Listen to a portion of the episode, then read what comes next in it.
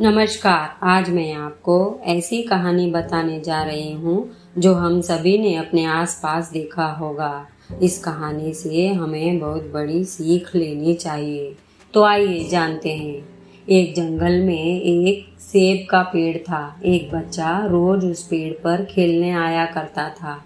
पेड़ को भी उस बच्चे से काफ़ी लगाव हो गया। कई साल इस तरह बीत गए। अचानक एक दिन बच्चा कहीं चला गया और लौट के नहीं आया। पेड़ ने उसका काफ़ी इंतज़ार किया। पेड़ उदास हो गया था। काफ़ी साल बाद वह बच्चा फिर से पेड़ के पास आया, पर वह अब कुछ बड़ा हो गया था।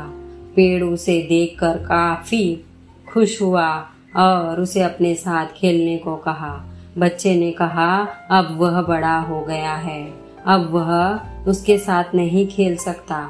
बच्चा बोला कि, अब मुझे खिलौने से खेलना अच्छा लगता है, पर मेरे पास खिलौने खरीदने के लिए पैसे नहीं हैं।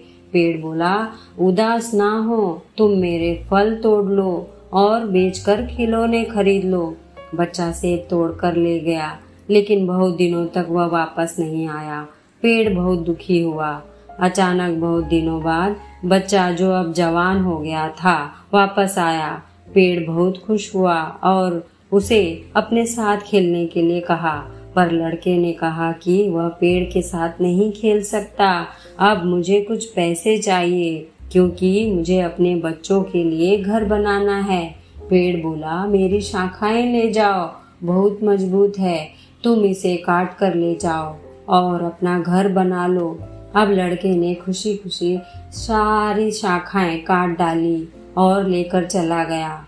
उस समय पेड़ उसे देखकर बहुत खुश हुआ, लेकिन फिर कभी वापस नहीं आया और फिर से वह पेड़ अकेला और उदास हो गया था। अंत में वह काफ़ी दिनों बाद थका हुआ वहाँ आया। तभी पेड़ उदास होते हुए बोला कि, अब मेरे पास ना फल है, ना ही लकड़ी। अब मैं तुम्हारी मदद भी नहीं कर सकता। बूढ़ा बोला कि, अब उसे कोई सहायता की ज़रूरत नहीं। बस एक जगह चाहिए, जहाँ वह बाकी ज़िंदगी आराम से गुजार सके।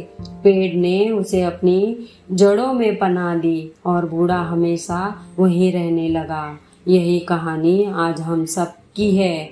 माता पिता बच्चों को निस्वार्थ भाव से बड़ा करते हैं।